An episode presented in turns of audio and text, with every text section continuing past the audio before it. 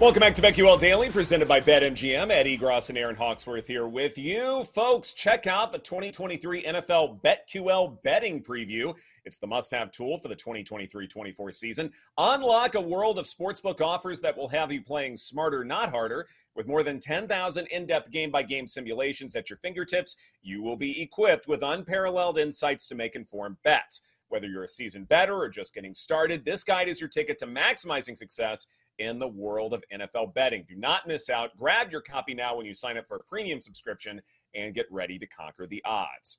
All right, Erin. So now we're going to talk about the top receivers in in uh, their respective divisions. So, which receiver in say the AFC North or the NFC East will finish with the most receiving yards, and where we can find some value.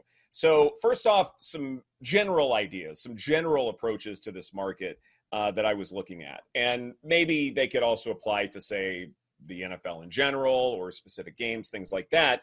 But when it comes to which receivers I think will perform well, there are two things that I want to know. Number one, who's naturally talented, who's a good football player. But the second one is who's going to get a lot of opportunities. It's one thing to just be really talented, but it's a second thing where the quarterback is targeting you a good bit. So Josh Hermsmeyer put together the weighted opportunity rating or WOPR, and he uses it more for fantasy purposes than anything else, DFS a good bit. But I do think it is adaptable to at least helping us find some value in the betting markets. And so WOPR and air yard share, those kinds of things are what I looked at as far as trying to find some value in these markets do you have any sort of general approaches that you're looking at as far as finding some value here?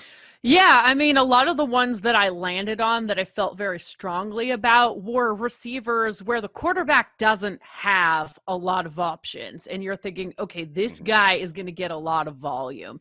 And then if that a player happens to be the favorite or the second favorite, then I looked somewhere else. Um, so I tend to stay away from the favorite and second favorite and look, you know, a little further down the board for some value and really try to find that sweet spot where I know the quarterback doesn't have all these amazing options to spread the ball around. So that's kind of um, the formula I used in this. No, I like that. Uh, it, and to me, it's a sound one because let's say you've got three or four phenomenal wide receivers. To have that versatility is enormous in terms of your team winning or your offense being effective. But is that the best thing for this betting market? Uh, that's a completely different question. So definitely, I love that approach. Let's start in the AFC North here. Ja'Marr Chase uh, at minus 200 to lead the division uh, with the most regular season receiving yards. Tee Higgins at plus 550, Mari Cooper at Cooper at 7 to 1. Completely agree with you, Erin, that Ja'Marr Chase at minus 200, though he may very well finish with the most receiving yards, Boo! that's terrible yeah. value. Terrible value here. Terrible. Yeah, that's a Terrible. hard pass for me. yeah, I'm staying away from that. So I'm also skipping over Tee Higgins. Amari Cooper is intriguing at seven to one with Deshaun Watson. I think that is worth a look. Now, I think Lamar Jackson has a lot of options. Uh, that's kind of what scared me when we're talking about a quarterback who could spread the ball out. You've got Rashod Bateman, Odell, Zay Flowers. Heck, Mark Andrews is really good. He had 847 yards as a tight end. So that to me, you could get some really good value. Like I'm not gonna lie, like I had stars in my eyes when I saw Odell Beckham 75 to 1. What if he turns back the clock? You're getting some great value. Is that really gonna happen? Can he stay healthy? And oh, by the way, Lamar actually has a lot of options this year, which he hasn't had before. So that kind of led me to really land on Amari Cooper. He had a just almost 1,200 yards last year. Mm-hmm. Mm-hmm. Cooper, I think, makes a lot of sense. Diontae Johnson at 14 to 1 uh, makes a good bit of sense to me, in large part because, again, going back to weighted opportunity, how many receivers do you really trust for the Steelers at this point? Because it is something where They may be running the ball a little bit more, so that that's just a natural question with Najee Harris. But yeah. after that, as far as the passing attack, what is that supposed to look like? Is it just tight ends a good bit? Is it a vertical threat with Johnson? I don't know. But what I do know is that if this offense is going to succeed and the Steelers uh, shock us all and win the division or at least get a playoff spot, chances are it will be because Diontae Johnson had a significant impact. And again, if you look mm-hmm. at uh, opportunity, Cooper and Johnson are just about neck and neck from a season ago. Now you've got an added year for Kenny Pickett, so that will help you know help him read defenses a good bit more. Johnson might be the one receiver I trust in the Steelers offense. And mm. again, they're going to be distributing the football a lot for the Bengals. Chase is terrible value at minus 200. And yeah. it's, it is this kind of process by elimination kind of a deal where I go, if I am going to bet on anybody in this division, I think Diontae, Diontae Johnson's the play. That's the other team I looked at as the Steelers, and which one of these receivers could be the guy. I really liked the Pickett to Pickens connection last year. I mean, I thought that was a lot of fun to watch. I think there's a lot of opportunity there. And if they continue to grow and Pickens continues to be Pickett's uh, favorite target mm-hmm. at 20 to 1, Pickens is uh, very intriguing. I know uh, Freiermuth. I just like to say his name, Pat Freiermuth. Rooting for that guy at seventy-five yeah. to one, but I there's a reason he's at seventy-five to one. So I think either Diontae Johnson or Pickens will will they mm-hmm. share the targets evenly? Will one guy emerge as more of a favorite and have more volume there? It's hard to say. Bet them both. It, it can Why be. not? Just kidding. Maybe so. I mean, well, no. I mean, you're allowed. pick more than one. Yeah, it's Friday. Uh, yeah, sure. Why not? So yeah, we're we're torn, and and that's fine. Yeah, I mean, Pickens certainly a, a more than capable football player. I think Diontae Johnson. You know, there's there, there's a much longer resume, uh, a lot more data yeah. on him, where I'm a good bit more comfortable taking him, even though the odds are a little bit shorter. So that's kind of how I arrived at him. Uh, with Pickens, there, there's still some unknown with him. So that that's kind of how mm-hmm. I came up to that. But still, Steelers may be the team to look at in that division as far as finding some value because we continue to overlook them offensively, and they may actually be uh, more than okay.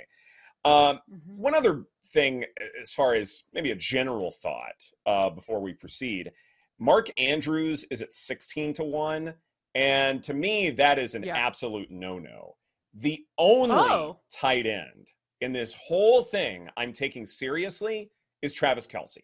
For the entire market, no matter the division, the only tight end I'm taking seriously is Travis Kelce, which, you know, A, goes to show he's the GOAT, but B, tight ends have so many other responsibilities, not that wide receivers don't block, but tight ends have so many other responsibilities, and you're requiring yeah. requiring them to be YAC guys to the point where you're asking a YAC guy to all of a sudden have more receiving yards than some true hot shot vertical threats.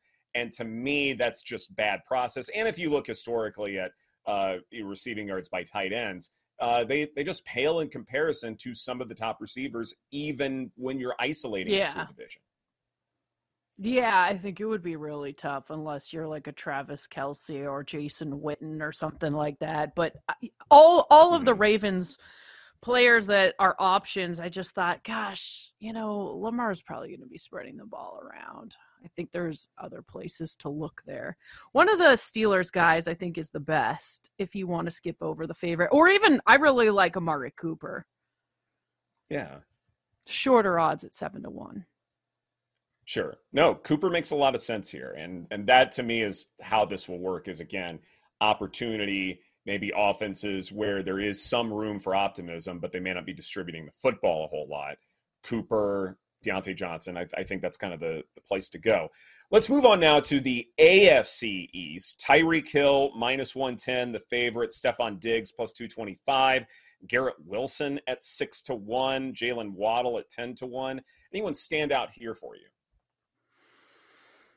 Hmm. Yeah, actually. Um, so there was a couple options that I looked at, and again, I kind of used the same process. Tyreek Hill, Uh, we'll get to him and off the board, but um, I am not going to bet on the favorite. Diggs is plus 225. Garrett Wilson, 6 to 1. So this division is stacked with talent at the wide receiver position. Um, Stefon Diggs, I mean, he's the second favorite. Garrett Wilson, I, he's going to be with Aaron Rodgers. So he should get some volume there, but who knows? I mean, still some question marks with that Jets team for me. And no thanks, it's six to one. So I ended up landing on Jaylen Waddle, a guy that I know you're also high on. But let's just say Tyreek Hill does miss a little time, Ed. This could be Waddle's to lose because Waddle had over 1,300 yards last season, and that was playing with three different quarterbacks. So I really trust Mike McDaniel. This Dolphins offense was very efficient. Miami ranked fourth overall in pass DVOA. So I think there's nowhere else to look but Jaylen Waddle at 10 to 1. We are entirely on the same page here. The only receiver I would consider in this division is Jaylen Waddle. Tyreek Hill the weighted opportunity was much greater for him a year ago, but it's possible that as defenses adjust for this upcoming season, that it's more about containing Hill and saying, okay, well, if Waddle beats us, certainly you want to contain both of them, but if Waddle beats us, that's less of an issue than if Hill does. That's the only reason why Waddle makes any sense at all. Whereas with these other receivers, there there are off the field concerns with Diggs. Not to mention they might run the ball a little bit more. Garrett Wilson. I mean, are we sure, absolutely sure, that it's Aaron Rodgers to Garrett Wilson, and that's going to be the dynamic duo that carries the Jets to the Super Bowl? No. Like, there are tons of leaps of logic that you have to make to believe that that's going to happen. And so at six to one, no, I don't feel good about that at all. Gabe Davis, you know, sputtered last year. Allen Lazard, I don't know. Uh, Juju Smith Schuster, no. Rhamondre Stevenson, don't make me laugh. Yeah, Jaylen Waddle's the only one here who makes any sense at all. And I don't feel that good about it at 10 to 1. So I'm almost like this division's a stay away for me. Yeah, this I like Waddle 10 to 1. Um the other thing is, let's just say Aaron Rodgers. I mean, we we talk about he's getting up there in age. He's going to be what, 39, 38 or 30, I think 39 in December. Zach Wilson and Tim Boyle, if they have to play, I don't like uh, Garrett Wilson's chances at all.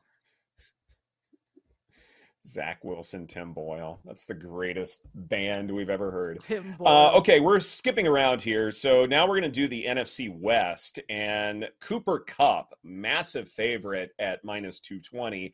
DK Metcalf plus 380, Tyler Lockett plus 550, Deebo 13 to 1. Who do you like here? All right, last year, this guy had 709 yards in 12 games. That puts him at an average of 59 yards per game. Times that by 17, that puts him over a thousand yards. The Cardinals, I'm looking at Marquise Brown at 14 to 1. Mm. The Cardinals are going to be bad. They're going to be playing from behind. I get it. Kyler Murray is going to miss some time, but once he does come back, I think this is a good look. You don't have uh, Hopkins. You've got no other target in terms of competition. I really like this, and I trust Colt McCoy as well. So Marquise Brown, 14 to 1 is my favorite play in the NFC West for the receiving leader. This may be the one spot, I'd have to double check, but this may be the one spot where I'm disagreeing with you as far as not looking at the top of the board, not looking at Cooper Kupp, because the Rams could completely fall apart and they might be in a similar spot as the Cardinals. And so minus 220, no, that's bad. But even though Seattle has three potentially superstar receivers, DK Metcalf is really the wideout who makes that offense go. Everyone else still plays an impactful role, but DK really is the guy when you look at uh, overall opportunity and overall talent. Plus 380, I think that's okay here. I I know that it's not a massive number, but he's done this long enough to where we can trust his overall skill set. And certainly, game by game, there are going to be some opportunities to fade him because the ball will go to Lockett more or JSN some more. But overall, at plus 380, I think Metcalf can do it. All right, you can have your D- DK Metcalf. I'll I'll stick with Marquise Brown. I'll have, and I'll raise you a Hollywood. Nicely yes. done. Yeah. Definitely we'll get to other divisions later in the show. Meantime, this is BetQL Daily presented by BetMGM. Coming up next, we go off the board and share Tyreek Hill's big secret for how he prepares for upcoming NFL games. That's right here on the BetQL Network. We'll be right back.